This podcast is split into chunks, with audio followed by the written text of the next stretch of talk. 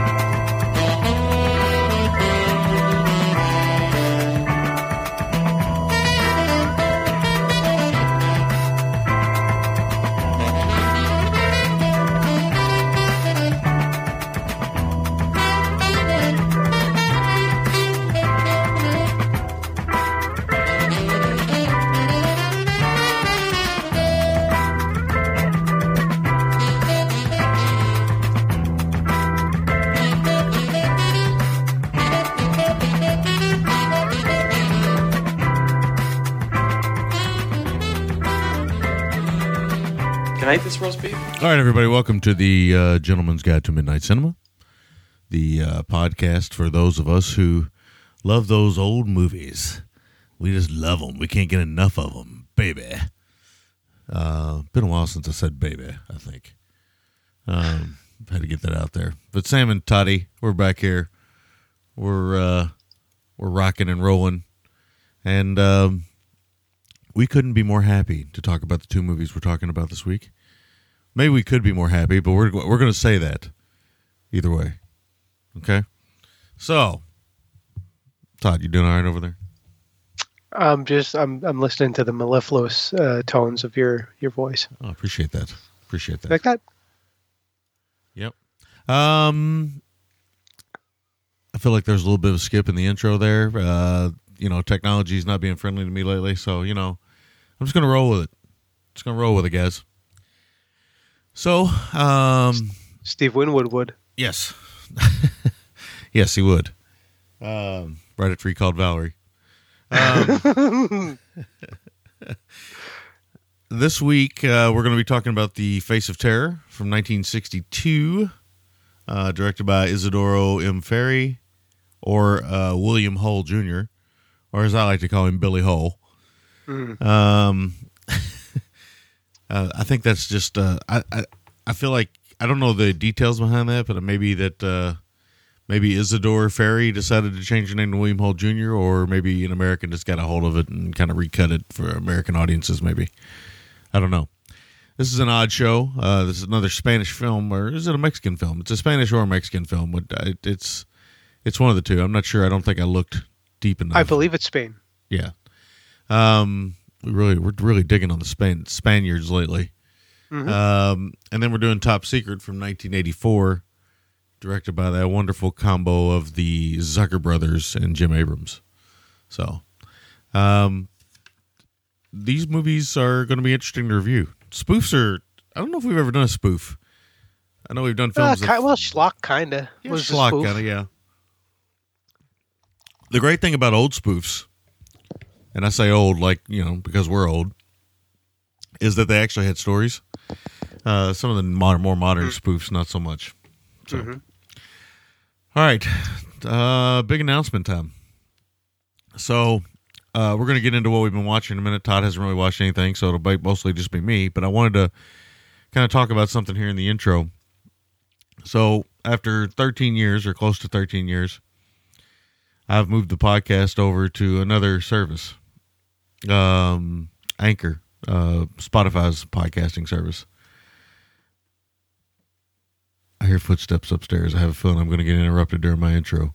Um, I've done it for numerous reasons, um, but one of the reasons I've done it is because if you sign up for an Anchor account, um, you can uh, leave voice messages. Uh, so I've been looking for a voice message alternative to bring feedback back to the show. Um, one of the reasons we took feedback away is we were getting so much feedback we couldn't we couldn't do the show anymore. I mean, it was it was getting to be the point to where we were trying to figure out how to do feedback shows. Um, it was just too much. I'm waiting for my daughter to come in here. Uh, I don't know if she'll make it in here or not, but I'm waiting to listen and see if the door creaks open here. Um, but and and not only that, but most people who would who would um, call into the show ended up creating their own podcast anyway. So we just couldn't do it. I mean, it was just too much. I mean, guys, I'm not kidding when I say hundreds of voicemails, and most of them were of the five to ten minute variety. It's great that people wanted to call in and uh, share their thoughts with us and talk to us, but uh, feedback is kind of a brief thing. Uh, it's not something that we, you know, we want to spend all of our time on. Not that we don't love you guys, we do. We've missed doing it ever since we stopped doing it, but we had to stop doing it because nobody would listen to the rules. So we're bringing the feedback back, which is a weird thing to say out loud. And on this new anchor, you can go to our page, okay, on anchor.fm slash ggtmc. You can go there, and on that page, there's a message button, and you can click on uh, a message and record it from your phone, from your computer, from wherever. You don't have to call anything or anything, and then just send it to us, and we can play it on the show. Okay, so it gives us the option to do that again. You you can still send us emails. We don't really read a lot of emails on the show. I can still get them, um, but we're going to start doing that again. So if that's what if that's the route you'd rather go, then that's fine. You can send that too. I still have some emails from a couple folks um, who've sent in a couple movies that they would like us to cover at some point. I'll read those when we get to those movies. But um, this anchor service is going to be really good, uh, I think, for us. And uh, it's it's putting us out there to more services. We're on you know Spotify, we're on uh, Radio Public now. Google Podcasts has got us now. We're on Breaker now. Um, we're on all these different services, and uh, I'm just trying to get us out there more and more, and uh, help us out. Um, there's a lot of options with Anchor. Uh, monetization might even be one at some point, which uh, could help us cover the cost of our show. So I'm not even I'm not even crossed that bridge yet because you actually got to read. Um, from what I understand, you actually got to read uh, advertisements to get the monetization. So don't know if I'm going to do that or not yet. Yeah, don't know if I'm going to do that or not yet. Um, but you know, if it gets to that point where we're not getting donations and stuff, then so be it. There's a reason why people eventually quote unquote sell out. uh, you know, we've always managed to keep this thing completely sponsor free, except for the sponsors we like to use, and never really affect the listeners and let the listeners control the show as far as cost and everything like that. But the truth is, it's harder and harder to get people to donate, and I understand, especially now with all the craziness in the world. It's harder and harder to get people to donate to a podcast. So um, if if we cross that bridge, we'll cross that bridge. But anyway, I wanted to get this out there because yes, we are going to start doing the listener feedback again. We're probably going to stop doing the uh, what we've been watching segment at the beginning of the show. Um, we can't you can't have it all, and uh, the reason being is, you know, it's great talking about you know another handful of movies every week, but it's also a bit of a chore sometimes and uh, I'd rather you know I'd rather have the listeners be contributing to the show than uh, if I had to choose between the two. So we'll see how it goes. I mean, if uh, we don't get a lot of feedback, we'll just go back to doing uh, um, the uh, what we've been watching again. But yeah, now remember though, to leave a voicemail, you have to have an Anchor account. So if you have a Spotify account or something like that, it might, that might uh, be okay already, and it's not that big a deal to make an account. I made one pretty quickly. As a matter of fact, I made it very quickly, and you can create a podcast super quickly on that on that service. Trust me.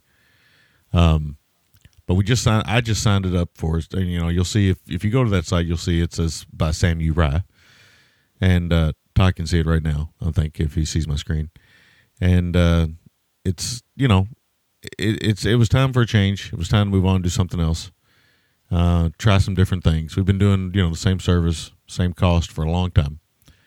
Uh, time to try some different stuff. Get in with the big boys a little bit, mess around. And I think the uh, I'm not positive, but I think the uh, I don't know how you. I, I think I sent a voicemail to uh, the podcast itself, but I can't remember. One of the great things about the service too is it tells you it's got all these. Uh, as you can see, Todd, we're 100% male as far as Yes. listeners go. Now, this is uh, our age group is 28 to 34, so that's our age group that listens to us right now. Anyway, uh, this is just temporary. Uh, what I like about this, though, is 73% of it is in the United States. Pennsylvania is our biggest state. That would be me. Yes, and Oh La- wait, 95% of our Pennsylvania listeners live in Lancaster. all the fucking Amish. which is uh, some of the things I love about the show. But uh, you know, it's it's it's it's. Uh, I just put this up last week, so in a week it's uh, it's done a few things. So uh, we'll see. Uh, the numbers are still pretty much the same as they were before.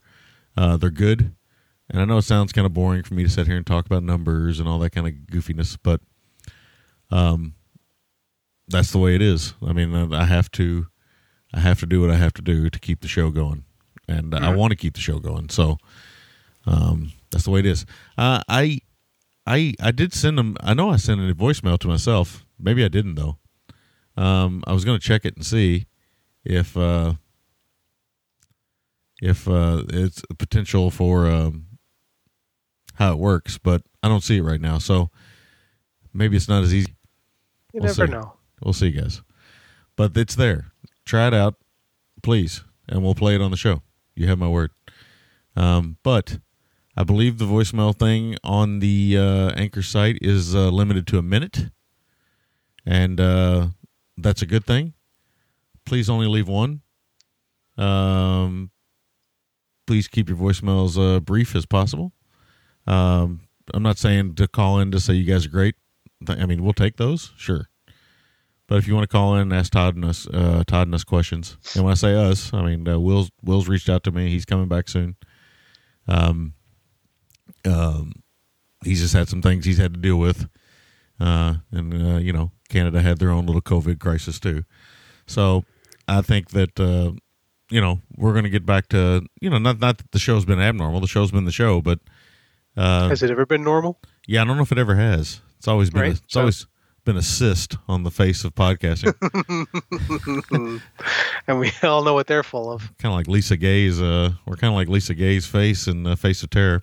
Yeah, right. Um, but no, we we you know we want to be part of this, and you know Facebook can be a bit of a cesspool nowadays.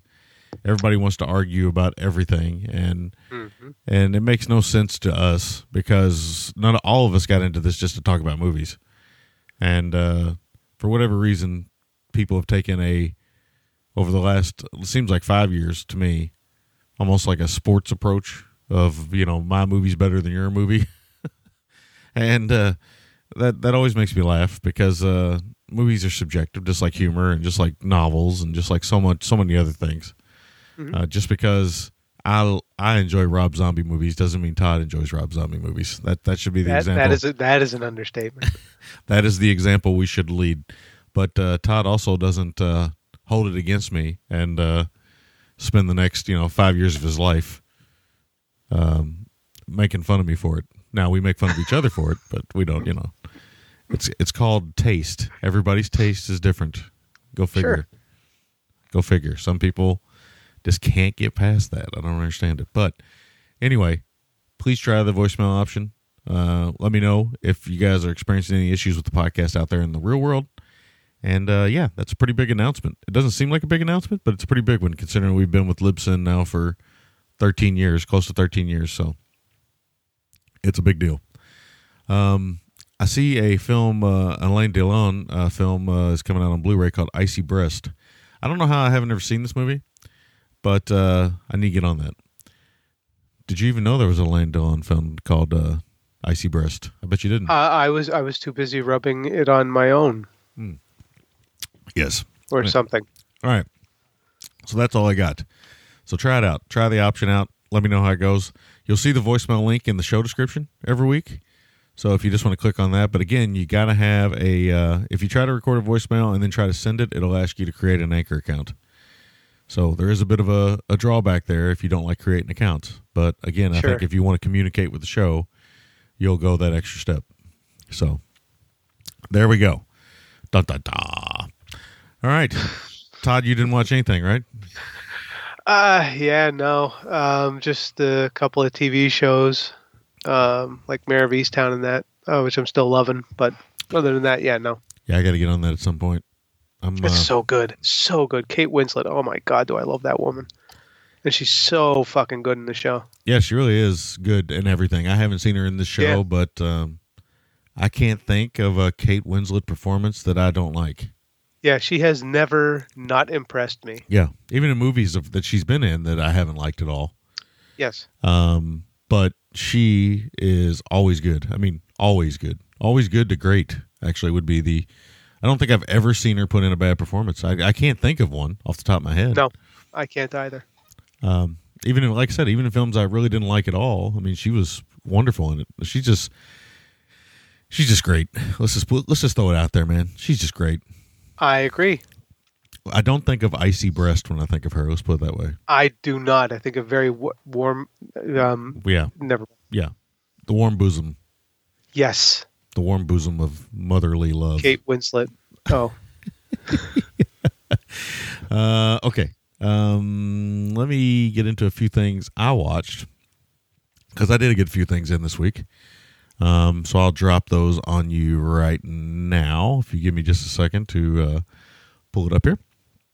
I watched uh, The Greatest Showman, which is a uh, musical. Me and my daughter watched this uh, from 2017. Can't believe it was four years ago already. Um, we checked it out. Uh, the song, uh, the theme song, uh, my son likes the uh, the intro song. At least he did when he was younger because he was in a music class to sing it. And so it was on my Spotify rotation that came on. And my daughter's always kind of liked the song too. And so I was like, "Well, it's in a movie," and she's like, "Really?" And I'm like, "Yeah." And so we started watching it. She got she got bored a little bit here and there, but um overall she enjoyed it. I enjoyed it. Uh, I'll be frank and honest with you. Uh, I didn't expect to enjoy it. This is a Hugh Jackman, uh, big budget uh, musical. Uh, it's it's nothing. Uh, it's nothing. It's not great shakes. I mean, I wouldn't tell anybody to run out there and see it as an example of a great musical. Um, but uh, it's it's good enough, and uh, you know, it caused me to. The room got a little dusty in a couple spots. I'm not gonna lie. Uh, it might have been the father daughter element that he has two daughters in the movie, and you know, I was watching it with my daughter. I mean, you know, comp- those kind of combinations can lead to those kinds of things, right? sure, sure, So, sure. Uh, no shame in my game. I, I got a you know a little emotional there, but it was pretty good. I mean, it, I, I enjoyed it. I really did. Um, I switched gears and watched this new film that folks are kind of chattering about called Nobody.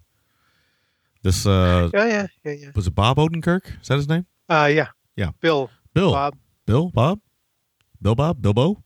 Mr. Odenkirk. Let's Yeah. call him. Yeah, I think it's Bob Odenkirk. I want to say it's Bob. I think you're right. Um, I checked this out. Um, I had heard, I had heard some good things about it. Uh, but I wanted to look at it, uh, check it out, and see what it was about. And I thought it was going to be because Odenkirk's in it. I thought, well, maybe it'll be kind of a comedic take on uh, action movies and things like that. And it kind of is, but it has a pretty dark sense of humor, to say the least. And uh, it's not a great film, I don't think, but I certainly am not upset that I watched it because I was quite entertained. It has a really nice little twist in it. And for a little while in the movie, I, I didn't even know what was going on. Uh, I kind of did, but I was like, wait a minute. It, it, things don't seem right. So, but, uh, you know, Bob Odenkirk's got a nice, um, he's got charisma. And uh, he's playing a pretty dry and pretty droll here, but um, it's it's it's well done. The action is well done. Uh, it's it is hyper violent. Uh, it's pretty violent.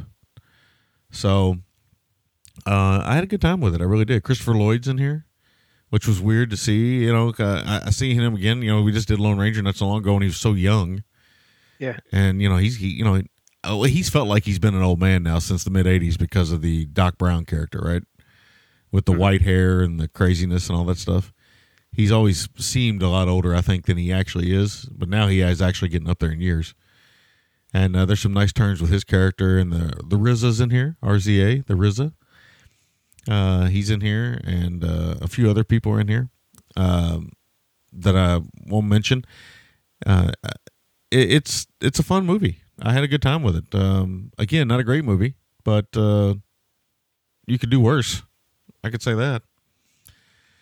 Uh, it was nice to see a modern action movie uh, not be completely ridiculous, but at the same time, sort of ridiculous. I don't know if that makes any sense. I really don't. No, it does. It does.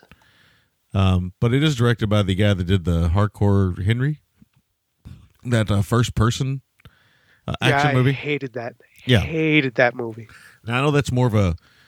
I never watched it because, first of all, that just seems like a short film idea to me, Yes, exactly. and I just don't have any interest in spending more than twenty minutes with something like that. I just don't have any interest in it, and I know that people are like, you know, well, you should check it out and everything, and I and I get that, but sometimes you just know what you're interested in and what you're not. Sure. I don't really like first person video games, uh, so I don't really like first person movies. So I just I, I have no interest in first person perspectives. Um, it looked cool in the trailer and stuff, and the trailer's all it needed. So that, that's what I'll say about that. But uh, obviously, this guy's got talent um, um, because this film is very well shot and very well done. Um, but it does kind of feel. I'll say this: it does kind of feel like uh, because I believe he's.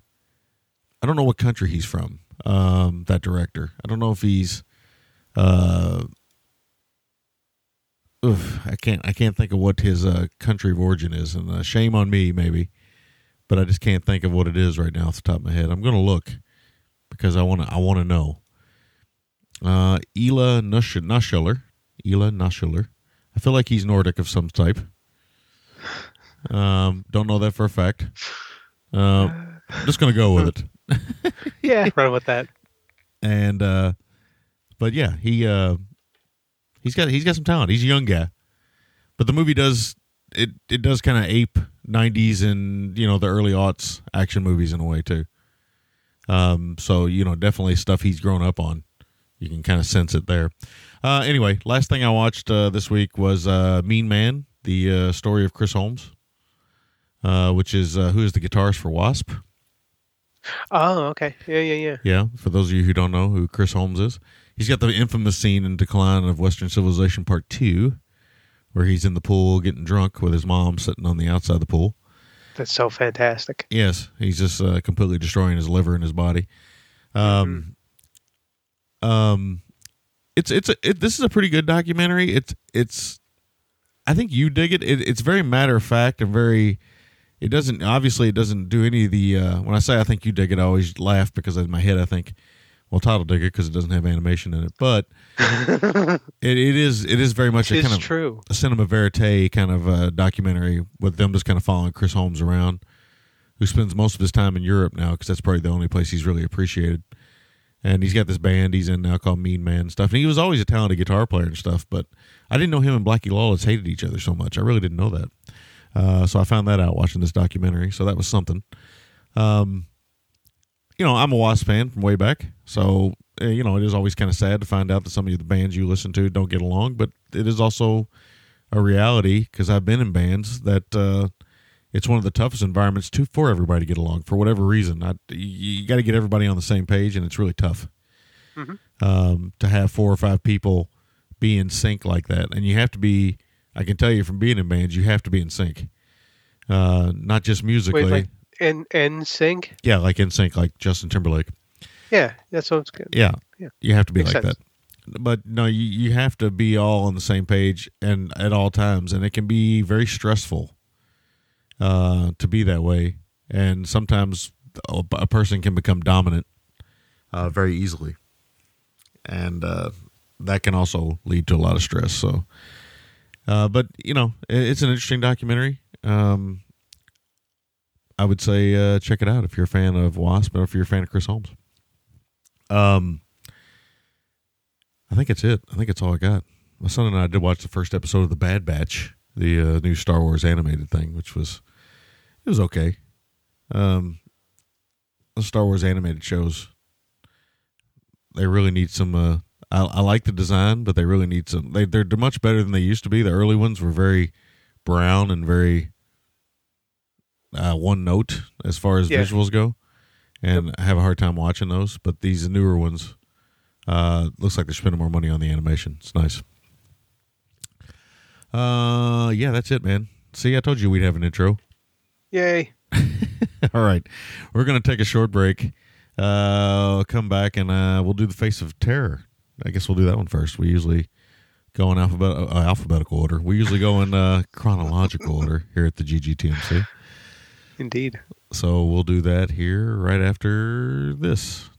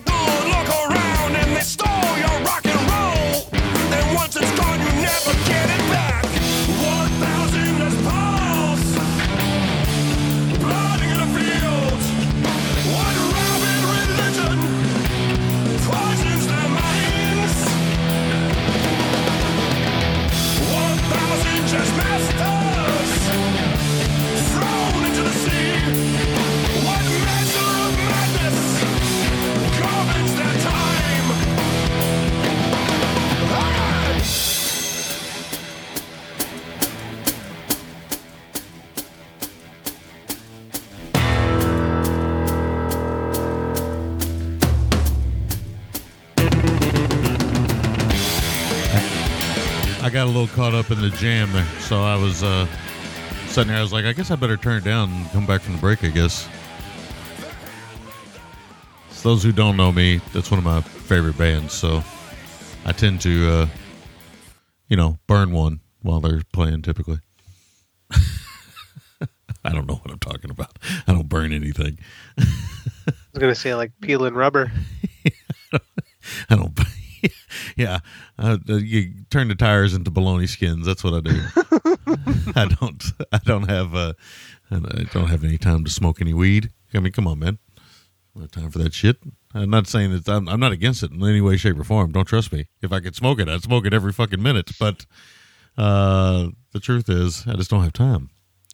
Uh, I barely have time to drink the coffee I made this morning. Anyway, Yes. let's get into what we've been uh, no, what we've been watching. Jesus Christ, what we're reviewing here: Face of Terror, 1962, directed by Isidoro M. Ferry or I. M. Ferry, and also William J. Hole Jr.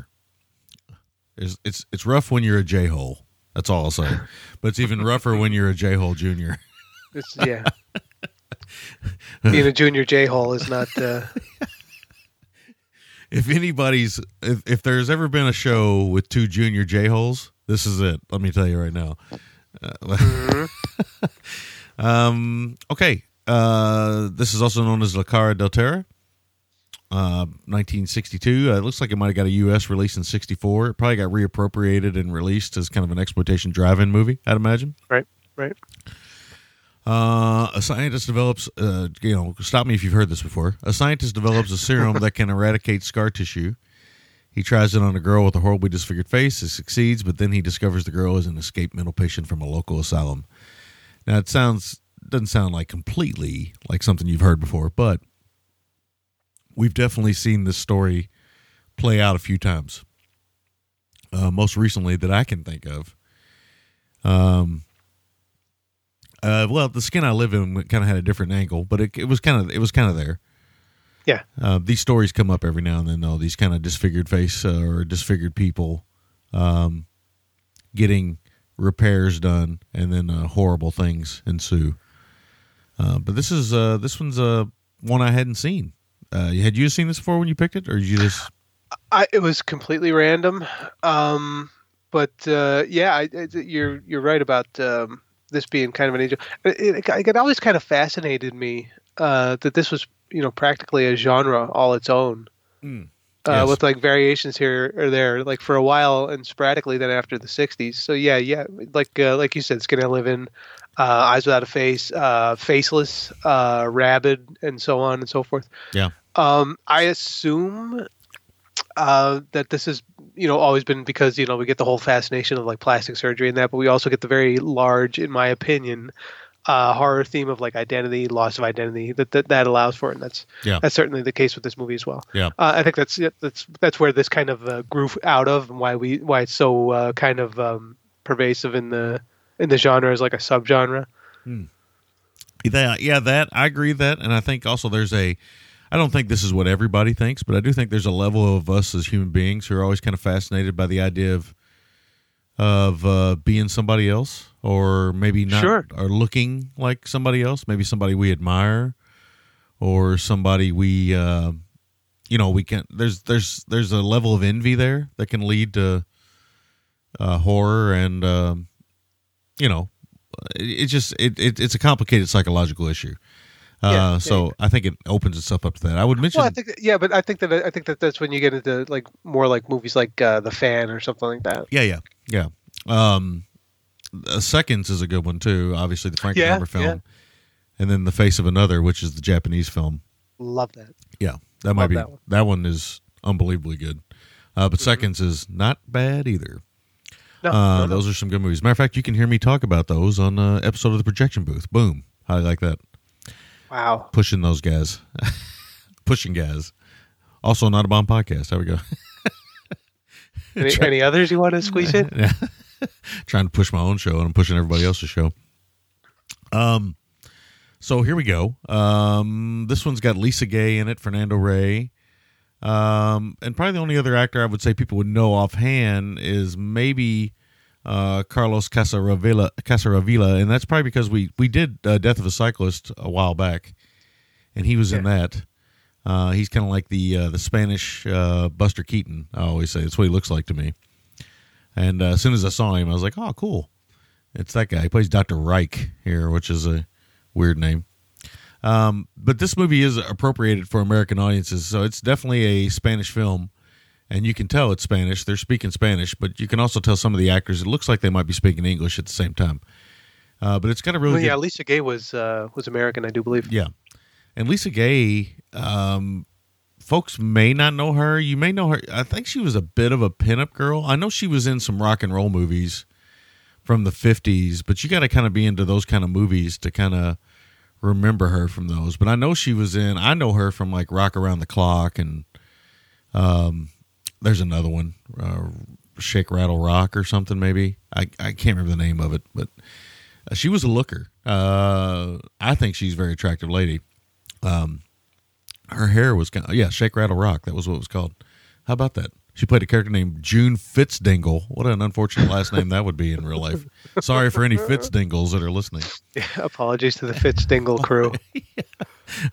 Hope you're not in Lancaster, where all of our listeners are. evidently.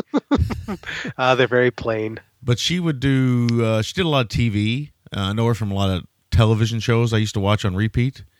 She would pop up and stuff like you know i dream of jeannie and and um, you know mod squad stuff like that. Uh, and western stuff. Perry mason she was on perry mason quite a bit. My grandfather loved perry mason. So uh, you know i'd see these things and see her in them um so she she i mean she's a real I, I don't know how you feel about her but she she i think she was very uh, very attractive very pretty. Yeah. um and uh you can see why they kind of put her in this role because you know one of the caveats of this role too is to take a, an attractive person kind of make them ugly with makeup. And then obviously then when you um put the uh, plastic surgery involved then they're this goddess right? You know they're they're unbelievable. So that's the case here he uh, lays some latex down. He being Fernando Rey, Dr. Charles Taylor. Yeah, I hope he wears Chuck Taylors. And uh, he uh, puts some plastic on her face and everything else, and then all of a sudden she's gorgeous. Yes. Uh, so it kind of skips the real science, for uh, lack of a better word, uh, and kind of just gets into the like the straight horror elements of science. So it's it's not mad scientists, I would say, but certainly uh, groundbreaking scientist. So you know nobody believes in him. Uh, Yeah. Fernando Rey character, nobody believes him. Only him and his assistant slash girlfriend slash whatever she is. Uh, yeah, I think she's his uh, his squeeze. Yeah. Uh, only them them two believe in what they're doing, and then of course uh, Norma Borden, who is the Lisa Gaye character, she believes in what he's been doing, but she's desperate. So, what, Well, I love that you know Borden. Uh, you know, kind of skirts very close to Lizzie. yeah, it does. Borden. Yeah, it does. Um, Which and I also love, yeah, like how you're saying, uh, you know, the doctor uh, Rey, uh, he invents this, you know, revolutionary method all by his lonesome, uh, and the hospital board like sits there and berates him and turns him away and turns him away because you know, God forbid. Uh, he feels entitled to make a profit off of his work, and of Yeah. course they call this ethics. But you know that's Yeah. a whole other conversation. yeah, yeah. Um, but the the truth is, this movie it takes a lot of its it takes a lot of time to set itself up. Uh, which yes, yeah, I was kind of surprised by. Um, I thought, you know, eighty something minutes, it'll it'll get going pretty quickly, but it actually it takes quite a while to get going as far as the juice of the story goes. But I think it's interesting the way it sets itself up, and these stories have always kind of fascinated me quite a bit. You know, these changing yourself externally, but obviously you're still the same person underneath type stories Uh, yeah. uh, or you know, even even the ev- you know the reverse of that, which is kind of like the Jekyll and Hyde thing, which is kind of like you know a man's true nature coming out and all that kind of stuff. Those kind of things always fascinate me. That tends to be where I go for my horror, uh, typically, um, because I believe there is a. I honestly, personally, I believe there's a fine line between, you know, people being, you know, crossing over into crazy, um, pretty easily. I don't think it takes as much as people think it does to uh, lose your mind. Um, just you know, deal with the the world sometimes, uh, and if you can't deal with it, it'll it'll drive you crazy. yes, Um, but I like that that story element, um, and I like that the Lisa Gaye character is. It's not a secret that she's a. Uh, I'm not giving anything away here on spoilery or anything by saying that she's a patient. She's out, uh, you know, clipping some bushes, and she overhears all the stuff that uh, Fernando Rey's talking about, and uh, she kind of follows him home. So obviously she's off right from the get go. Um, but we find out through the story and stuff that she's essentially a sociopath um, who couldn't be more selfish, really, in a lot of ways, and couldn't be more disturbed in some ways, and is willing to go as far as she needs to go to uh, to be accepted, not only by others but by herself as well. So it gets into some uh, psychology there, even though this is a, uh, for lack of a better term, kind of a cheapy, you know, Spanish exploitation movie, like we said, that was kind of reappropriated probably for like the B movie reel at a double feature or something. But like a lot of these movies too, uh, I think it's deeper than uh, it realized it probably was at the time. yeah, Um, yeah. No, I agree with you on that. um, and and that's that's always kind of fascinating to me. Um, you know, because fifties and sixties movies, I think you know that's when Hollywood was really figuring out they needed to get butts and seats, and because you know now they're dealing with TV, and they're dealing with all these other these other entertainment dollar type situations. So they got to get people in the theaters, or they got to get people to the drive-in. So they need some. Um, you need some skin. You need some. Uh, you know some excitement some violence you need more of that to get people to the cinema you know and that's where you get the rise of the exploitation movie in a lot of ways uh, in the mid 60s and late 60s and then of course you know horror movies become more and more violent uh, movies with nudity in them the nudity becomes more frank and honest and or maybe even just uh, more titillating for lack of a better word but again you're trying to get people in seats and there's a level of that in any movie history, whether people want to admit it or not. There's a level of that. Right now, I think we're going for uh, big explosions and buildings. I think I made a joke before that the, the exploitive element right now is, you know, again, everybody just kind of standing and looking at the sky.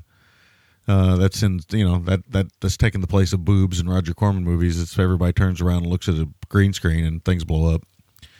Um, that seems to be where people get their excitement right now. But there's something to be said for these old exploitation films in that they take their time setting their story up and just kind of uh, easing through it in a way. And this one does. This one takes a lot of time. I mean, it doesn't. I mean, once the Lisa Gaye character gets the procedure done, now she's going to get out into the world a little bit. Um, she does something something awful to get out there, but once she gets out there, she's going to take her time. She's going to find a job. She's going to quote unquote live a normal life. But because she's psychologically damaged, which they eventually mention in the story, we know that she's a fragile person. So we know that it's not going to take much for things to go sideways. And they do a pretty good job also of kind of foreshadowing that she's going to have to have this solution at all times, or else the plastique or plastic will dry up and she will be exposed for this, uh, you know, this uh, deformity that she has on her face, which then turns into this almost Phantom of the Opera type thing, and it's very interesting. And I, I feel like this this makeup that Lisa Gaye wears, I feel like this the makeup and her are probably more popular than this movie. I feel like I've seen it in other like people talking about, you know, like documentaries about horror movies from the 60s and, and things like that. I feel like I've seen it before.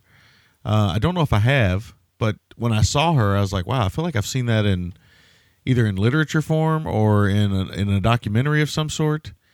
I feel like well, I've I seen think that. uh, I I think what it is is uh, it looks kind of reminiscent of something from um, what the fuck was it? Black Sleep.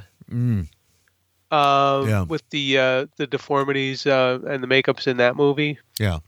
uh, is what it reminded me of. But I I I, I would say that uh, for me personally, uh, yeah, it was familiar, but definitely not specific. Yeah. I feel like I just had seen her uh, before, but maybe again, you know, with so many films that we see and so many things that we see, it, it's possible that I didn't. And then I thought to myself, well, maybe I had seen this before. Maybe I had seen it stayed up late one night, uh, you know, because we are old enough to remember the uh, them running these B movies on regular TV late at night, you know Oh yeah, on yeah. certain channels and stuff and um, I feel like I'd seen it before, but I watched, you know, watching the entire film. Uh, I didn't know the ending was coming, and it's a pretty, it's a pretty punctual ending. So I, don't- I, think I would have remembered it. I mean, I know my memory's not great, but I tend to remember the basics of any movie I see. Um, and I don't remember any of this, so I, I- really enjoyed it. I mean, I thought the movie was really solid. I mean, I, I, I I'd say if there's any drawback to it, is it, it is it is very talky. It is chatty, uh, yeah, but I mean, I, I think that that comes from from being kind of like um, bridging the gap between the '50s and '60s uh, in terms of these sort of things, where you know the '50s would be a little bit more chatty, Yeah. and a little more uh, um, deliberately paced, let's say, Yeah, yeah, yeah. uh, in a lot of ways.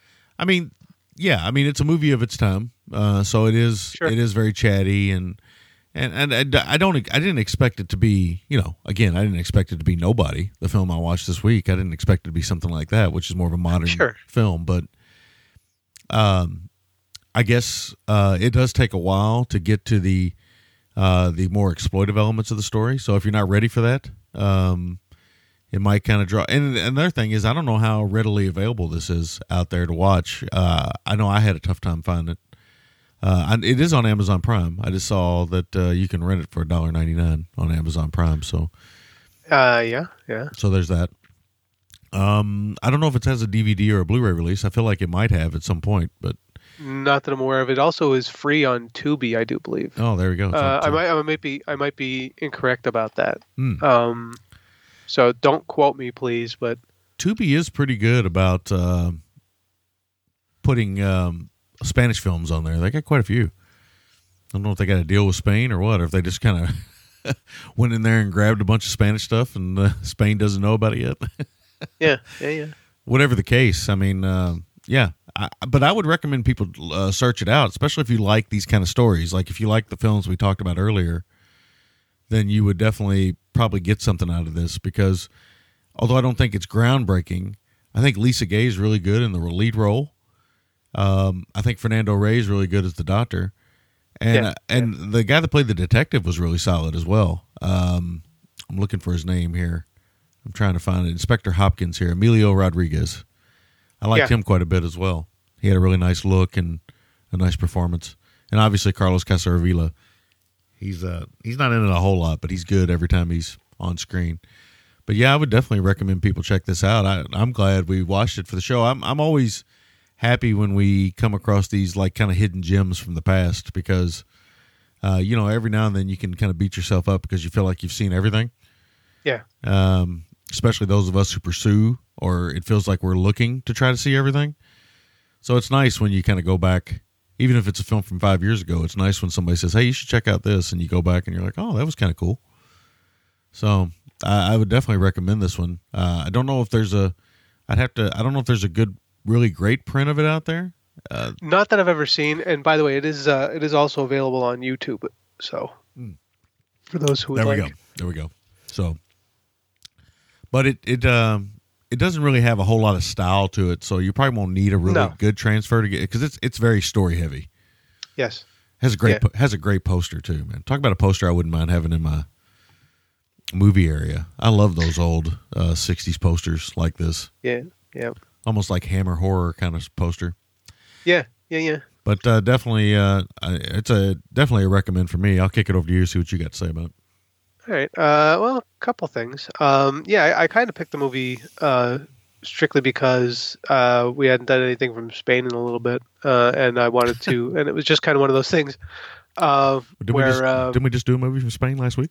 I know it's don't quote me on these things, um, but um, But also, in fairness to you, that was diabolic, and we didn't know we were going to get those. We never know when we're going to get those because of the mail service and everything else. So yeah, yeah. Todd, Todd had Uh, picked actually picked Face of Terror almost Uh, almost a month ago. that? Yeah, almost a Yeah. month ago. Yeah. So Hi, Bear. Um, so come on, get out of here, man. uh, so yeah, I, I mean, I, I, got- I got uh, the other thing is that, um, yeah, it just was one of those things that uh, just looked appealing uh, to to get out there because I hadn't seen it. Was kind of interested in just kind of poking at it. Um, so yeah, I, I got to say that you know there there are some pretty nice opening credits to this thing. Uh, which you know I thought there was a lot more effort going on there uh, than I had initially expected. Um, so yeah, that was kind of impressive. Uh, the movie it uh, it you know jumps in and it glides past any like technical exposition that we may need. Uh, you know, pretty pretty swiftly in that uh, in that category. Partly so we don't really scrutinize the flimsiness of it, uh, and partly so that we just you know we have just enough bullshit uh, that we can buy into, so we can get to the good stuff we want to see. Uh, I mean, I would I would uh, definitely agree that that plastic surgery can do a lot for helping people, you know, reclaim their dignity and self-respect and all that sort of thing. And I'm talking here about you know non-celebrities uh, for whom you know it of course destroys uh, these things. Um, so you know that much I can I can respect about the uh, the, the basic premise of the movie, the, the basic motivation of the uh, the Fernando Rey character. Um, but the film also does kind of play uh, fast and loose with the uh, the level of mental rehabilitation uh, that the process can actually achieve. Obviously, uh, you know, it's it's not uh, this is not a deep, um intense psychodrama uh, as much as it is kind of like you said, uh, you know, Well- kind of this nice little. Yeah, What's I that? mean, I think it's. I think you know medical procedures. I mean, obviously, you know, there's a whole. I mean, David Cronenberg's made a whole career out of it, right? I mean, there's Oh God, yeah, there's almost you know not just plastic surgery, but any kind of medical procedure or disease can lead to both uh, wonderful uh, um, rejuvenation or it can lead to dark and criminal uh, behavior. So, I think it's I think it's it's an it's a very human story element that I think Yes. works very well.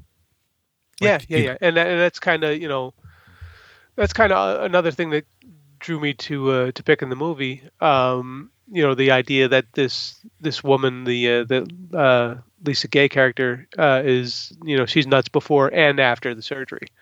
Uh, and again, this goes to the old you know the old saying of uh, beauty's skin deep, ugly is to the bone. Yeah. Um, and you know the, the premise kind of allows for the uh, the movie to be a little more distinct uh, than some others with the same or similar uh, sort of concepts. I think uh, because we always say you know not to trust a book by its cover. uh, but how often do people actually live up to that motto?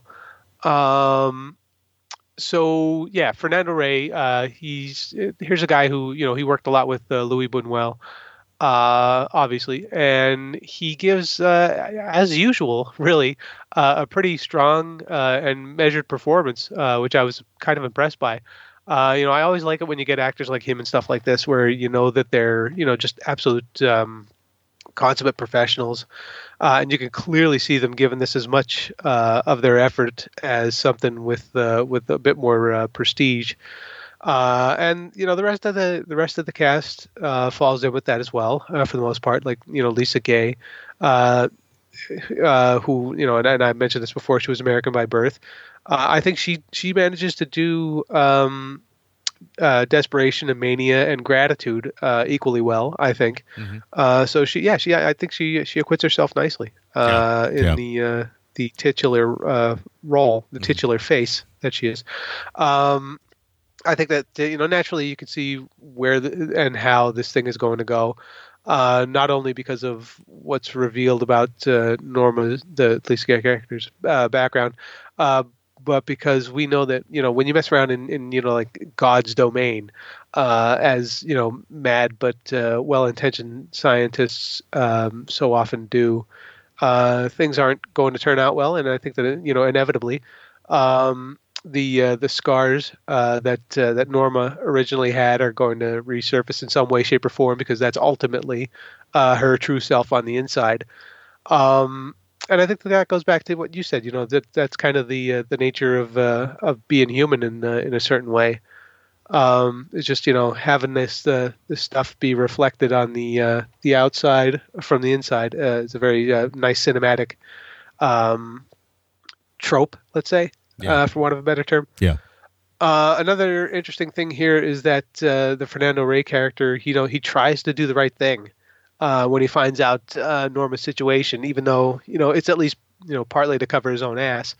Um, and you know, also things don't you know stay secret as much as I expected them to. To be perfectly honest, um, you know, the cops get involved pretty quickly uh, in the movie, and uh, and the film then you know turns into more or less a manhunt uh, with the uh, the Norma character out searching for work as if nothing had happened. Uh, you know, she's trying to live a normal life, which is you know both kind of scary and pathetic. Uh, as she's basically just fooling herself, and we know this as the audience, but you know, obviously she doesn't. Uh, and this also lets Ferry play with the the more predatory aspects of the men that Norma runs into, as is the case with this type of story. You know, otherwise, what's the point? Uh, so you know, you do kind of feel uh, your guts twist a little bit uh, when things with uh, with uh, the Matt character played by, uh, and I'm going to mispronounce this, so forgive me, uh, Virgilio Teixeira Yeah. uh, you know, it, my guts twisted a little bit when uh, when things with him uh, are going so well uh, towards the end of the movie. Um, because of that, uh, it, it this doesn't really feel, uh, I think, like a horror film per se, even though you know that's how it was billed and advertised, obviously. Yeah. Uh, I do think that it's it, it is much more psychological or melodramatic, you know, even ambitious um, than like your standard pot boiler. Uh, even though it, it does still play by a lot of those rules. Um, you know, I, I think at the end of the day, I, I don't think that this is. I, I don't think it's a barn burner uh, by by any stretch. It's not. Uh, it's not reinventing the wheel or, or anything like that. It's not. Uh, it's not especially you know lightning paced as we said earlier, uh, which you know kind of I think is probably its biggest flaw, uh, if anything, uh, is that it is just a little bit draggy for a, an 89 minute or a 79 minute movie or whatever. Um, you know, it, it's not uh, extremely exploitive or salacious. Uh, the you know the body count is pretty damn low. Um, in fact, I think it's best described as uh, as a psychodrama, uh, and for that much, you know, I, I think it works pretty nicely. Yeah. Um, this is uh, this is another one of those movies that uh, you can't really say that you you recommend, or, or I can't really say that I recommend, but that you're happy that it exists because it is its own thing. Yeah. Uh, and I think that that's to be appreciated when so much else of uh, genre genre material uh, tends to simply play the formula. Um, so yeah, I mean, I, on the one hand, I, I would recommend it uh, as being just a little bit, you know, standoutish from the crowd. Um, and, uh, and like I said, I, I do think it's ambitious, and I really, really appreciate that about it. Um, but by that same token, I mean, yeah, it does have pacing issues. It does have uh, some uh, some nuts and bolts issues uh, that I think could have been uh, could have been ratcheted up a bit. Uh, but I liked it overall too. Uh, so you know, I'm uh, I'm with you on uh, on a lot of that. Um, and that's uh, yeah, that that's all I got on it as well. So Yeah. kick it over to you for for make or breaks in that. All right. Um, make a break scene. Yeah, I, that that that's a little tough. I think because there's there's a lot of good scenes in here, but nothing really kind of stands out. I, I tell you what I did like though. I did like the scene in the convertible car. Uh, well, I like the scene where her face is starting to deteriorate, Mhm. and I like how that's handled and um, just everything that's that's that's done with that one. I, I, I like that. Uh, the lighting's really good there. If, if the movie has any style, it's it's right there, essentially. And uh, that was a pretty good, pretty solid scene. There's a lot of good scenes in the movie though, but it is very talk heavy, so you got to be kind of prepared for that. Um, uh, my, my, I'm going to go with uh, Lisa Gaye. I don't know if I'll be able to give it to her. In you know, somebody like her, a B movie actress, a, kind of a TV B movie actress. I don't think I'd ever be able to give her uh, anything ever again. And I really liked her in this movie. I really did. I thought she did a really good job of portraying this, you know, damaged character, and uh, was really impressed with what she did. I mean, Fernando Rey, he'll probably come up on the show again at some point. I mean, he's been on the show before in other movies because he didn't really say no to a lot of movies. He was kind of No, uh, he was a working actor. he was a working actor. He kind of did everything, but Mhm. um, she kind of bowed out at some point of the public eye, and she just died like five years ago. So she lived a nice long life. I think if she had children, I think she just kind of walked away from the business. But um, yeah, she's striking in this, and I thought she was really good, and I think she does a real good job of taking this character through its kind of full arc. So I have to give her credit for that. And uh, my score for the movie is a seven out of ten. I enjoyed this thing. Wow, I liked it. Yeah, I liked it uh, quite a bit. You know, it, it helps. Nice, It helps. It's you know, it's only it's only an eighty three minute movie. I mean, it's it's a nice Yeah. little short, kind of breezy, old school, um, kind of horror film. Uh, maybe horror film is. No, I think it's a horror film. I think it is.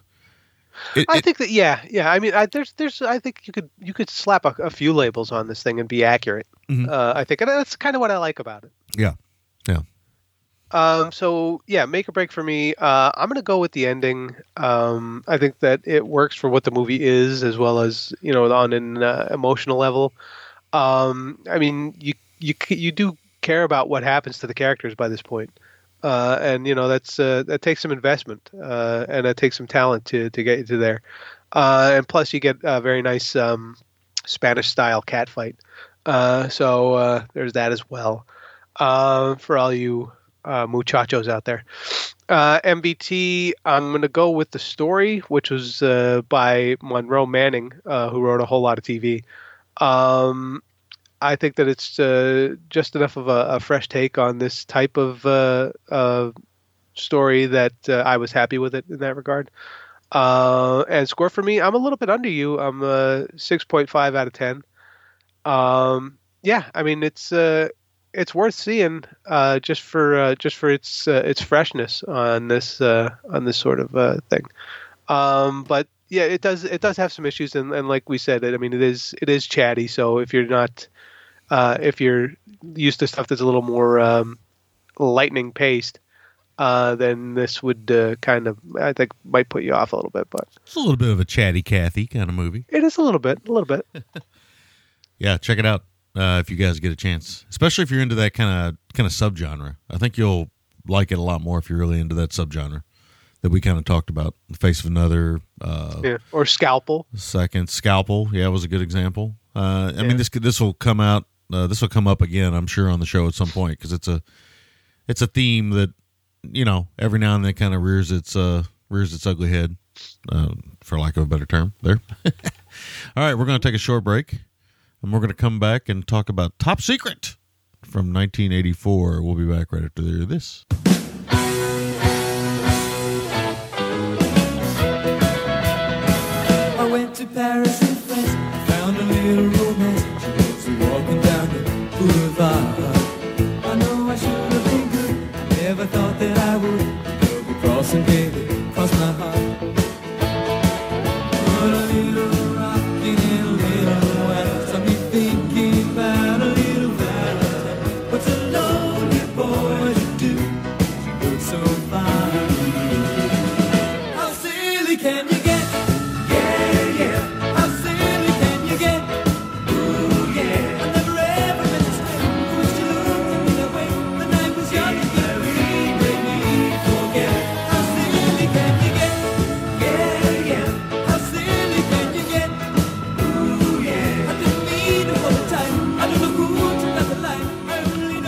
Right. my arms will hold tonight. There we go. Next day on my home, A little Val Kilmer for you.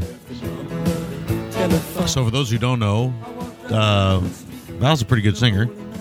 He uh, sang in this film, but he also sang in obviously the Doors movie as well. So he's uh he's not bad. He's not bad. He's pretty good at it. No, it's got a nice voice. Yeah, he does. Um, all right, so this is Top Secret from 1984, or Top Secret from 1984. Uh, yes, there is an exclamation, point, kind of like them. yeah. this is Abram Zucker and Zucker, uh, a parody of World War II spy movies in which an American rock and roll singer becomes involved in a resistance plot to rescue a scientist imprisoned in East Germany. So it's basically a parody of um, World War II movies like The Great Escape and things like that, but also Elvis movies in a, in a weird way because that's one of the first things I think of when I see this is uh, it's well not only because of Kilmer's performance, but it just feels like an Elvis movie too. It's kind of ridiculous and um, but uh, you know, if you grew up of a certain age and you remember the the Zucker and Abrams uh, spoofs uh, in their glory years, um, this is this is one of the more underseen ones, I think. Um, really, I picked this for the show strictly because I just wanted to rewatch it. I'd seen it come across my it had come across my Amazon Prime thing quite a few times, and I was just like, you know, I'm kind of in the mood for something silly like this. And uh, I'm a big spoof fan. I love Airplane. I love Hot Shots. I love the Naked Gun films and the Police Squad show. I loved it. Um, you know, I'm a big fan of this stuff. I even love the the lesser Abrams and Zucker stuff, such as Mafia and and things like that. But is it Jane Austen's Mafia? I think is what they call that one. Um, the tagline for this movie is great. It's called uh, the tagline is a film. So they uh, their sense of humor makes me laugh. It always has, and uh, it's politically incorrect, and thank God it is, uh, because uh, you know we should all be able to make fun of ourselves at all times. Indeed. Um, and that's what I think the Zucker and Abrams guys always got right. They always got right that we should make fun of everything that we do because we take ourselves way too seriously. uh, and that's part of our problem, I think, as a culture and as a uh, as a race, uh, a total human race. That is. Um, I don't know how many times you'd seen this. I'd seen it more than a handful. Uh, yeah. Uh, but uh, let's see what we can do. Let's see how we can review this thing. Let's see if we can get into it here. Whew. Okay. Got to loosen up. Whew. Shake it off. Shake it off. And scene. Okay, so uh, yeah, this one uh, this one follows in the wake uh, of the uh, success that uh, Zucker, Zucker, and Abrams, uh, the thruple, uh, had with uh, Airplane and, and Kentucky Fried Movie. Uh, and you know this one did wind up being a box office failure, uh, if I'm not mistaken. Yes. Um, you know, and I've always thought of it uh, as uh, you know, kind of like you kind of hinted at here. Uh, it's, this was sort of the black sheep of their output, Mhm. um, and I I think that it tanked partly because uh, it it hews closer to Kentucky Fried Movie than it does to Airplane. Yeah. Uh, now, okay, so Airplane had a plot uh, and a very clear thing that it was parodying, Mhm. uh, which was also very topical. You know, the the, the Concorde Airport 79 came out only a year earlier than Airplane did, Mhm. uh, and disaster movies were still very much a thing uh, from the likes of you know Irwin Allen. Um, but Top Secret is much more of a, uh, a mashup uh, in a couple of senses. Like obviously, in, like you like you already said, it's it's a combo of uh, World War II picture and Elvis movies. um, which is really a brilliant concept. Uh, but I think that what it, it does in that regard is that it it shows a bit of indecision uh, on the part of the creators. Um, you know, I think that these uh, genre-based period comedies make it innately a bit easier for audiences to go along. You know, like with uh, Young Frankenstein, Blazing Saddles, et cetera, et cetera. Um, I've never been able to put my finger on why exactly that is, uh, but as of right now, it's only a working theory.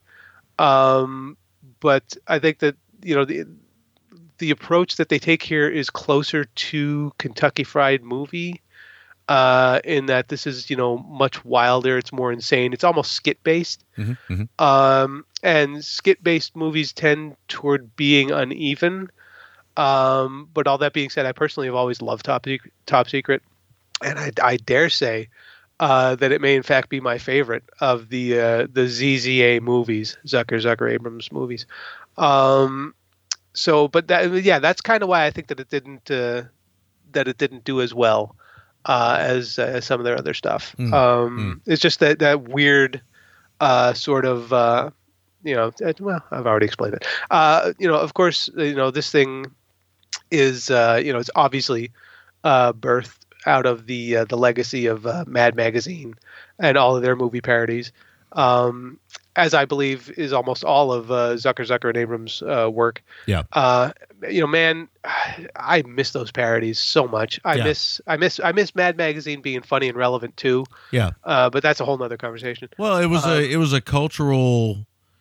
The great thing about Mad Magazine, and even to a lesser degree, Cracked Magazine.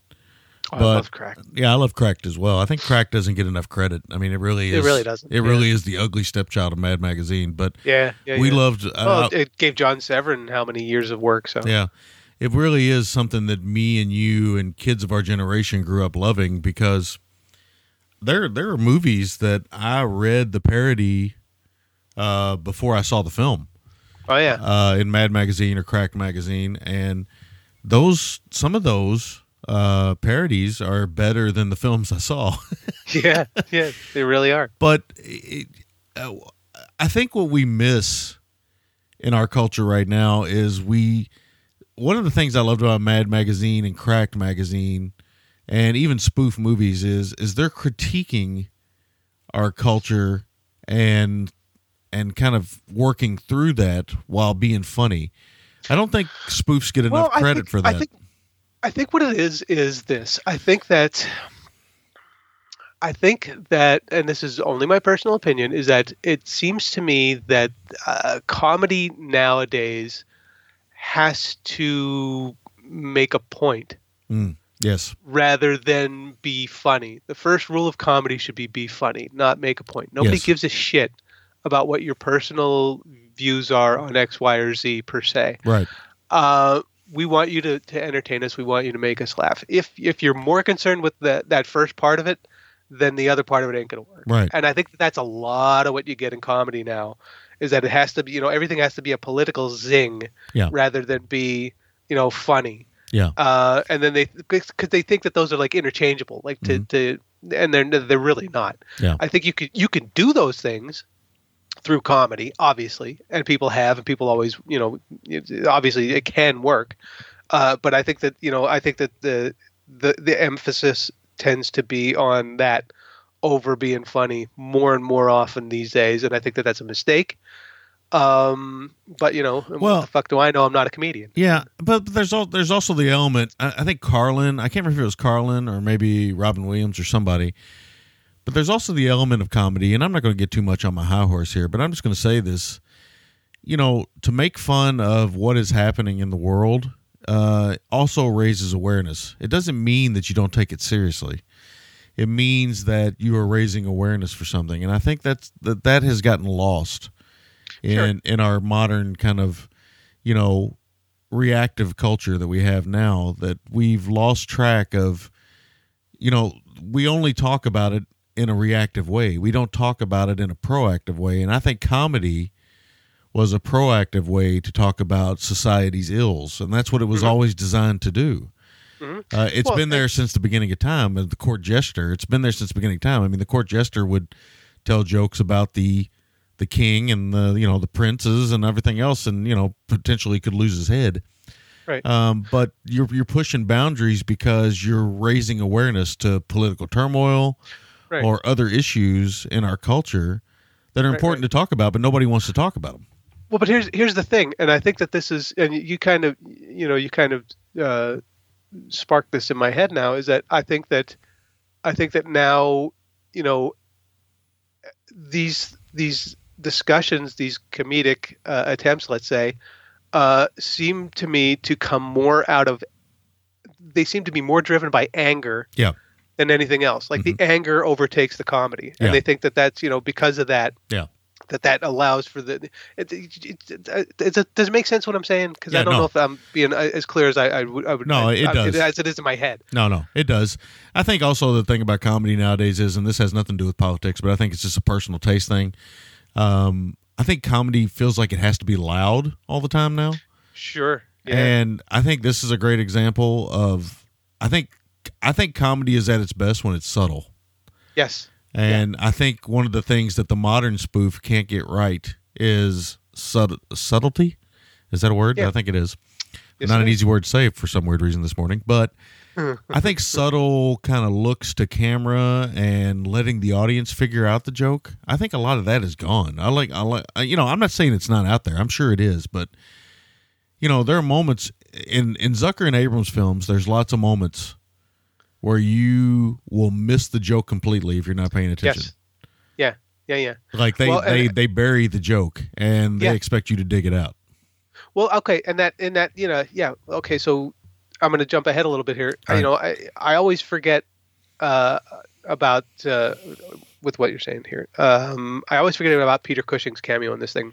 Yeah. Um, but then every time that I see it, I'm reminded of just how bizarre it is, uh, visually and stylistically. The makeup is horrific on its own, but the whole thing plays backwards, so you know it just comes off as creepy and unsettling. But Yeah. uh, you know, I also appreciate this Yes. um, it's so random, and, and that's one of the things that I love as as uh, you know as well as all this the random stuff going on in the background uh, that are it's never commented on at all. Like you know Kilmer getting fitted for a tuxedo while uh, you know the Nazis are getting their dinner table, or, or the people who uh, fly down and take a shit on a, a giant statue of a pigeon in the background. Yeah. You know it's it's throwaway stuff Yeah.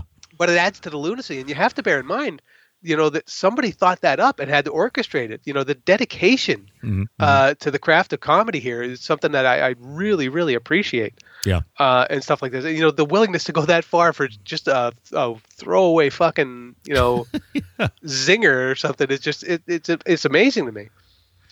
Um but getting back to you know about you know parodies and Mad Magazine and all that, you know, it's it's, it's like I've always said that uh, you know, I I think that parodies work best when they actually function as decent examples of the genres that they're setting up, uh, and I think that this miraculously does that on both sides of the coin.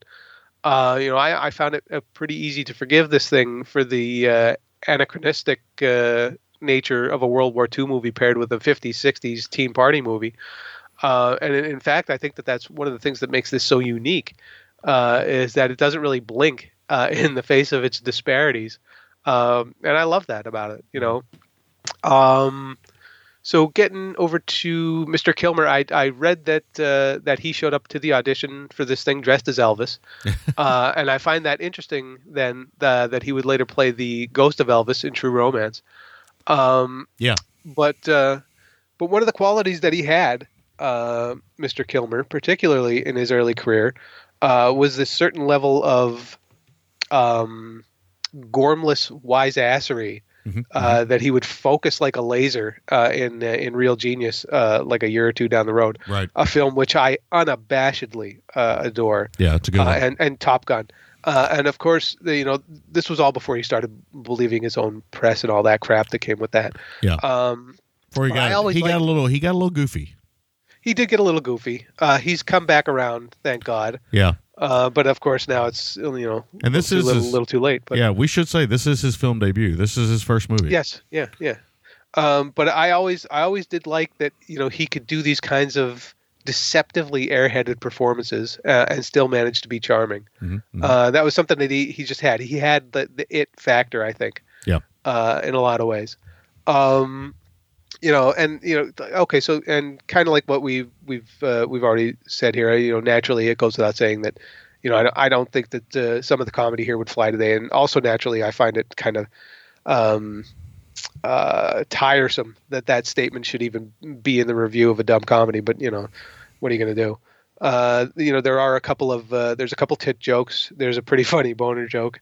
Uh, there's a pretty funny uh, transgender joke. There's the anal intruder, uh, Yeah. of course, uh, and of course the whole thing with of the Holocaust. Uh, you know, but of course, uh, Hogan's Heroes had already uh, cleared the way for this, and you know, World War II comedies. Yeah. In fact, most World War II movies uh, using a genre approach at all uh, usually just stick to a very high level, you know, Nazis are bad approach, which everyone can agree with, and of course that's the case here.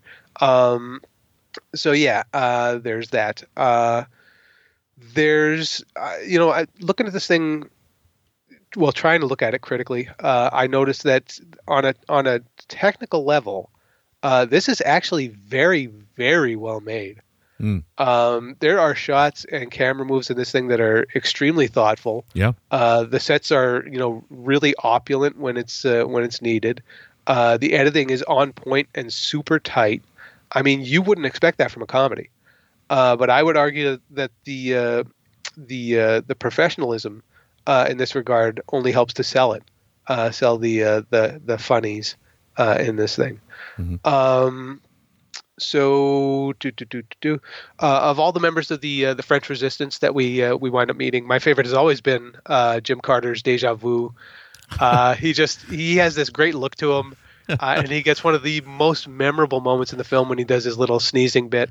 Yes. Uh, it, I mean, it never fails to crack me up, uh, which maybe just points out, you know, just how infantile I am. But so be it. um, that said, we do get some uh, some sizable, uh, and I'm and no pun intended, homoeroticism. yes. Uh, with the uh, the Nigel character, who's obviously a send up of Chris Atkins uh, from Blue Lagoon, yes. uh, who's who's so blatantly oiled up, uh, he might as well be an antipas. Yeah. I but, mean, he uh, he uh, yeah, he may as well be like in the GGT TMC Hall of Fame. Like it's almost a Oh, parody of uh, Italian actors. And, Yeah, uh, yeah, you yeah. know, Italian uh, like uh, almost like uh, gladiator films in a weird way. I mean, he's in he is head to toe covered in oil. Yeah, he really is. I think the funny thing about the joke for me about that is too is that he just kind of hangs around in his loincloth. Yeah, yeah, yeah. And he's obviously- got the, yeah, he's got the the uh, the coral necklace and all that shit. So- Yeah. I love that kind of stuff. I mean, the the genius of these movies is, you know, turning your brain off and and letting the jokes flow. Um, you know, regardless of uh what what the jokes stand for, that's the genius of these movies, and I think they work at their best when they just, again, they take what we consider to be so serious, and just take it down to its basic, very basic uh, look at at human beings and our creativity and everything. Anything can be made fun of. Um, it's a matter of how you want to do it and how you should do it, and it. It, it it just I, I don't know I I enjoy that that was really nice to kind of come into this and just sit back and have them drop joke after joke on me. This one doesn't. I don't. It's not like Hot Shots. Hot Shots and Hot Shots Part Two. They they drop. They're dropping jokes like every other joke. Like every other line's a joke.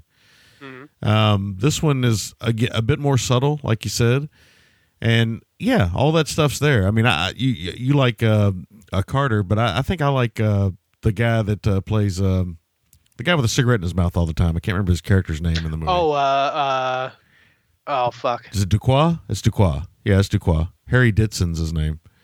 He's great in the movie. He's always chewing on this a cigarette, and I love that he he really accentuates or really exaggerates the French language.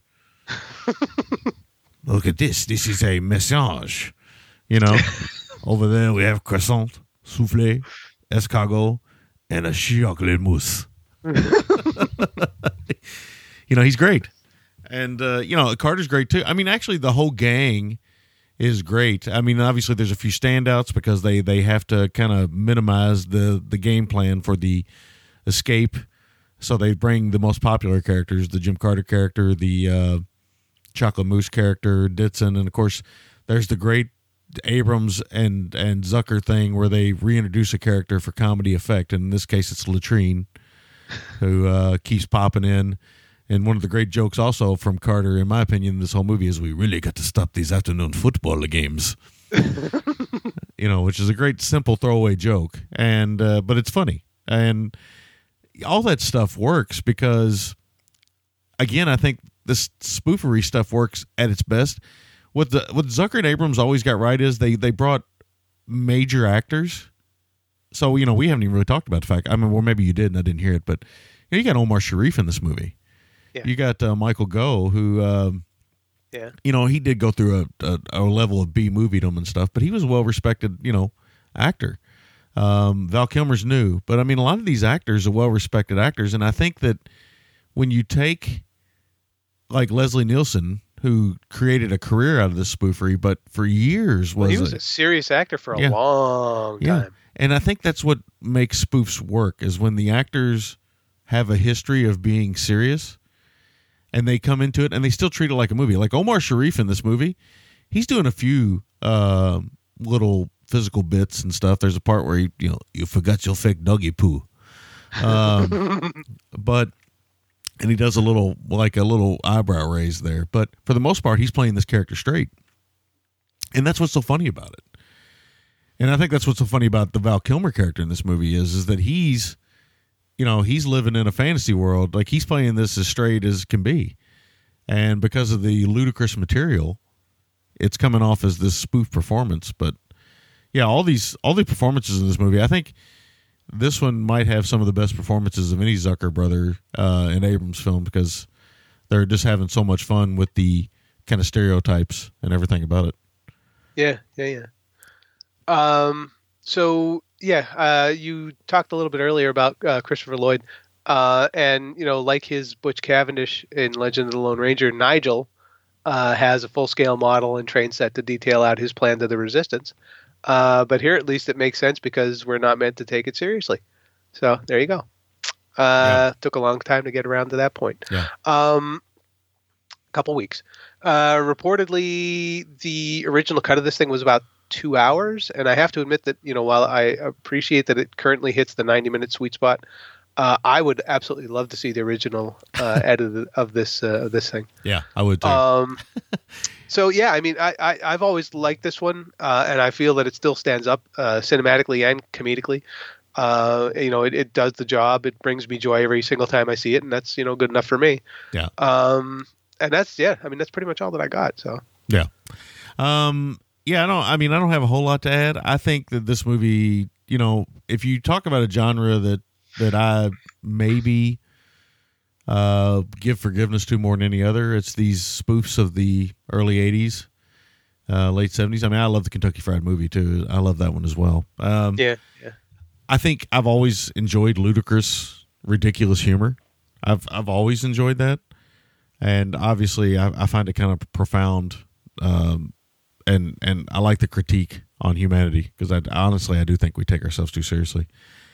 Um, it's just it's really cool. Uh, but here's an example of some of the jokes. I mean, this is what I love about the Abrams, right? uh, well, Duquois is like, well, Mister Rivers, it seems you have become, how do you say, indispensable. And Nick Rivers says, indispensable. He goes, that's what I thought. that there's no joke there, and yet that is the joke, and that is genius. that is genius, and it's it's it's almost like the Shirley. You can't be serious. You know, from Airplane. I am serious. Don't and- call me Shirley. Don't call me Shirley. I mean, this is you know this is a level of stupidity, but in a way that is uh, that this borders on genius yeah, because it's taken just the simple things like even our language and making fun of it and that's what's to me is genius about it um there's a lot of great quotes from Duquois. It's probably why I like him quite a bit, but he's uh, he's a lot of fun in the movie. He, he talks about the end about how Nick will be the voice of America. We'll hear him in the hearts of people and in elevators everywhere. I remember him saying that, which again is a small joke, but it's it's there. Um, I think the movie plays pretty good as a kind of spy espionage uh, escape movie. Yeah. Uh, with ridiculous jokes, no doubt, but it's kind of fun. It's kind of got a almost like a Dirty Dozen quality, although I think it drops a lot of the exterior characters and just and maybe that was a budget thing. But I really like the you know I really wish they could have went with that more because it's kind of like I said like we said it's kind of a Elvis film slash Dirty Dozen kind of war kind of get the guys together movie, and uh, then of course a you know a World War II uh, uh, spy movie.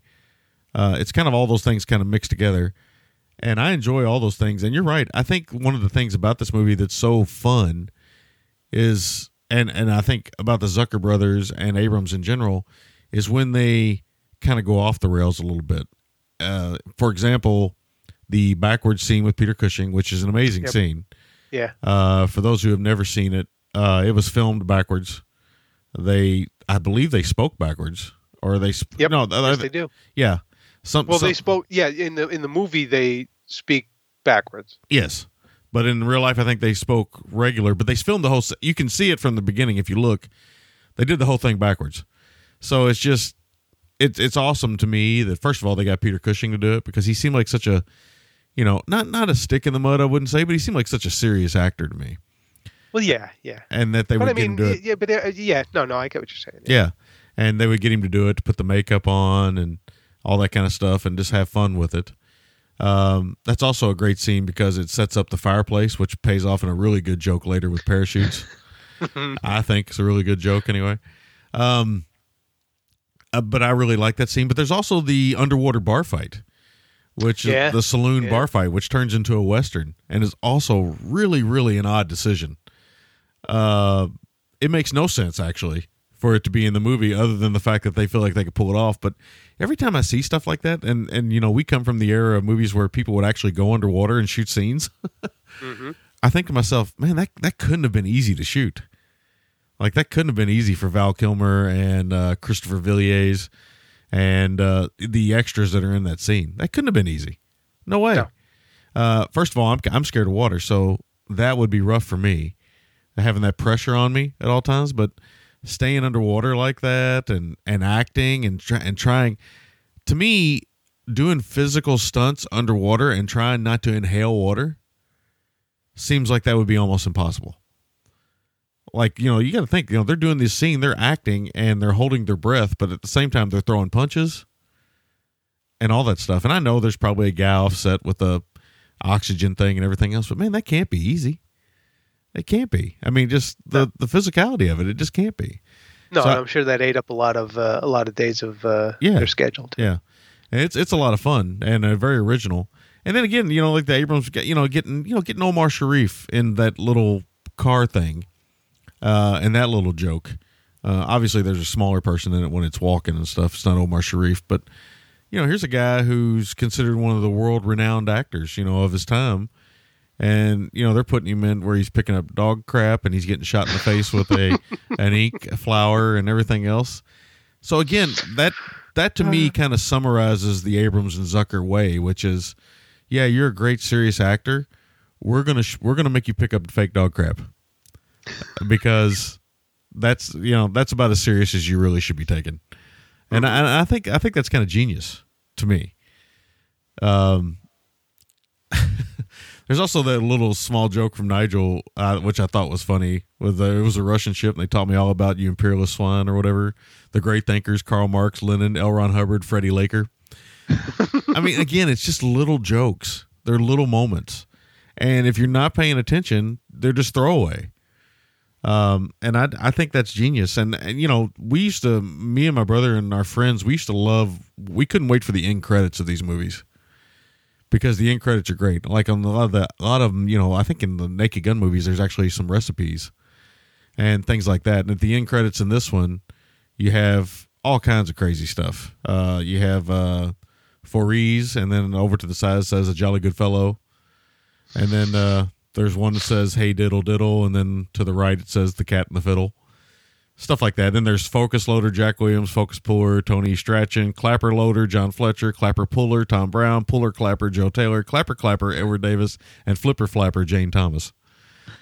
So they're just a mile a minute, you know, just just pumping jokes at you, man. And I think that's genius. I mean, I just I hate when I, I'm not gonna say I no. Look, I love serious movies. I love serious stuff as much as anybody. But I think we should always kind of take a step back every now and then and realize that we are very flawed. And, you know, we take ourselves way too seriously sometimes. And I think these spoof movies from the 80s, and certainly the Zucker brothers, uh, Landis, for lack of a better uh, term, and the Abrams and Pat Proft, who's also kind of the he's kind of the fourth wheel in this. Pat Proft, he used to write a lot of these movies. Uh, I think they kind of give us a moment to step back and take a breather. I mean, they put a cow in boots for Christ's sake in this movie, Yeah. and uh, you know, like you said, there's the anal intruder. There's a small joke there too, where they they they had they couldn't remove the smile from his face because he ended up using the anal intruder on himself, which is great. And I love that they. He's like, you know, I love how serious they play that scene where he's like, "Have you tried this?" And he's like, "No, I'll try that." You know, or he can't realize he can't get his wife to reach orgasm, so he Val Kilmer just gives him the anal intruder, which you know, for lack of subtlety, has a fist at the end of it. And then you know, just other funny moments like the singing horse. That horse makes me laugh every single time. La la la. You know, I mean, it's the most ridiculous thing, and you're like, "Oh, is he sick?" And he's like, "No, he's just a little horse." I'm like, "Oh, that's that's that's very good. That's very good. Thank you." And that that that joke actually plays earlier when she's like, "I know a little German. He's sitting right over there." Yeah. and which you know the, these moments are just you know they're pure gold. And so here's the funny thing. I think i still like airplane more um and i don't know if i like i think i like hot shots and hot shots part two more than this one but i do like this film a lot.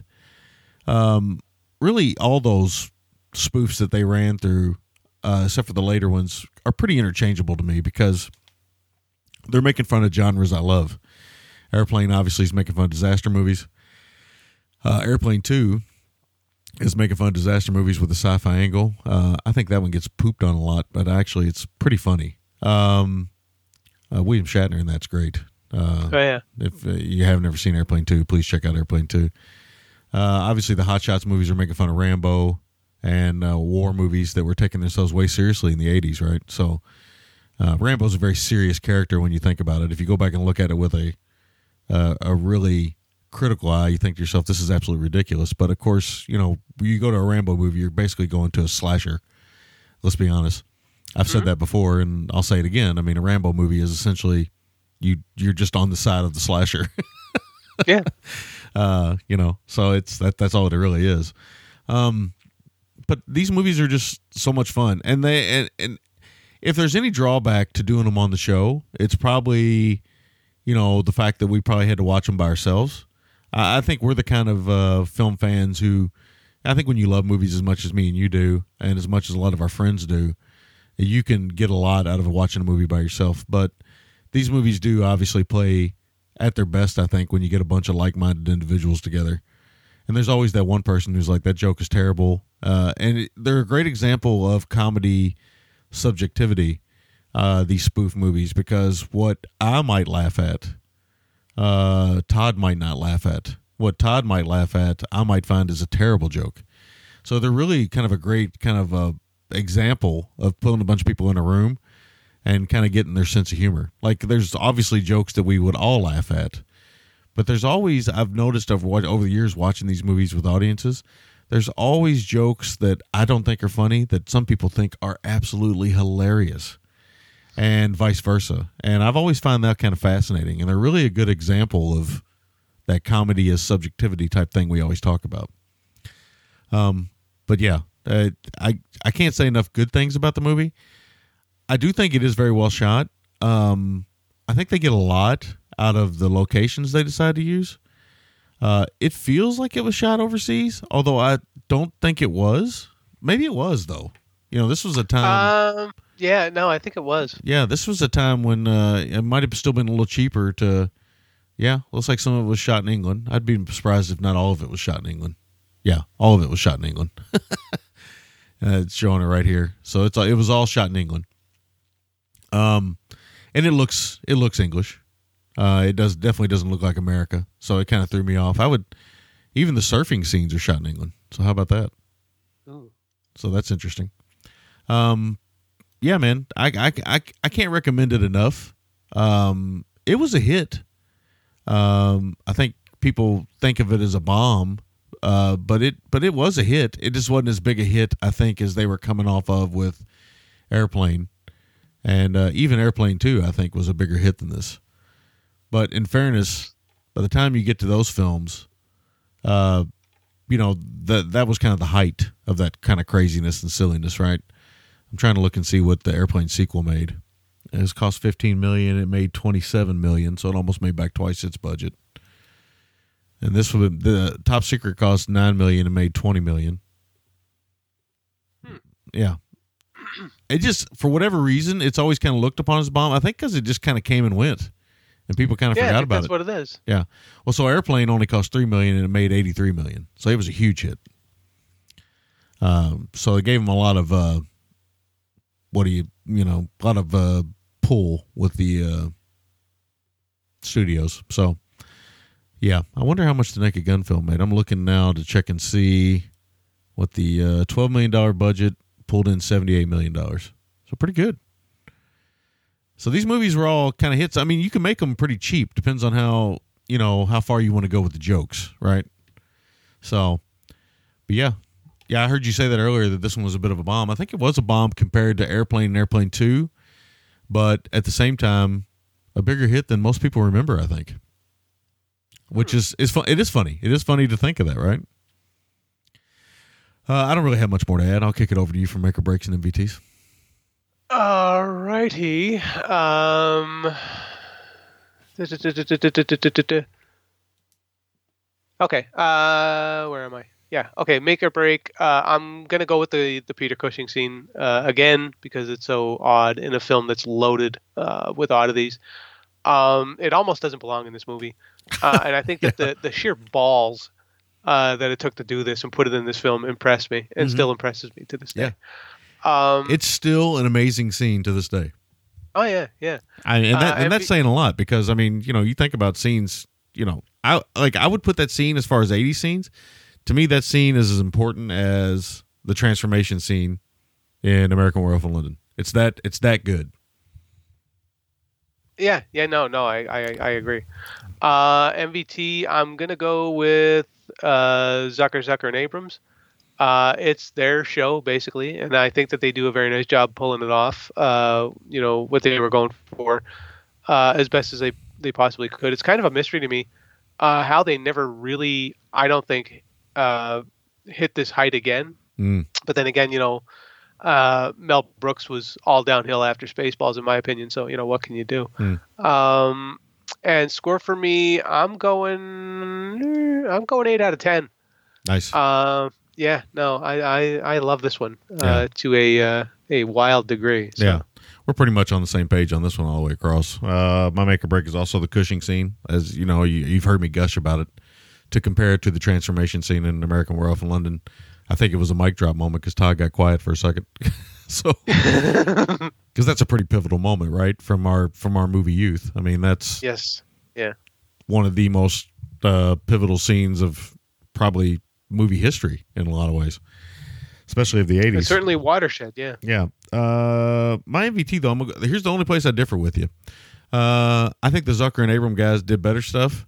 Um, I, I think that this is their show. There's no doubt about that, and they're very important to the movie. They they're pivotal to the movie, as a matter of fact. Um, I do think that they still had. I, I think they they fall apart after Hot Shots Part Two. I think after that, I think the Hot Shots well, they films. did, they did. They, they didn't all do Hot Shots. That's though, true. Right? That's true. That's true. It was mostly Abrams.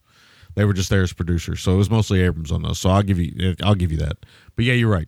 So, so I don't even know if that.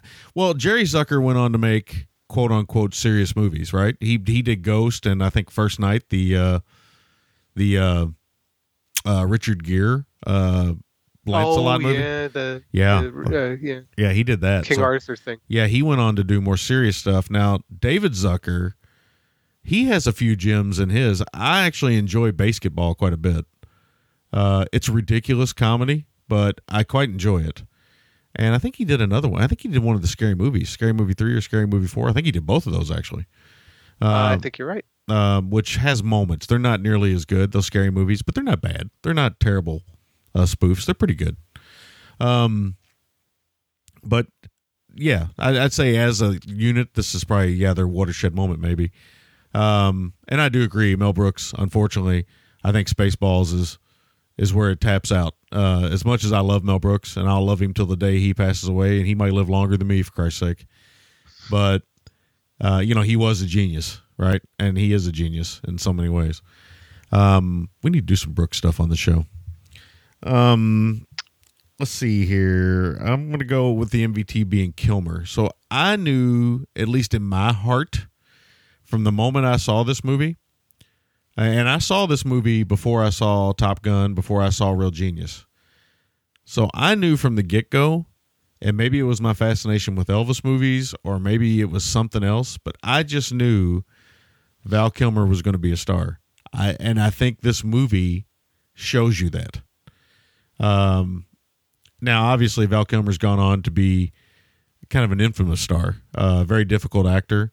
Uh, one of the great. I remember, I remember Joel Schumacher saying something about him because I remember he was offered a time to kill, and Joel Schumacher was really excited to be working with him on Batman Forever. And then by the time Batman Forever was over with, he's like, "I'll never talk to that guy again."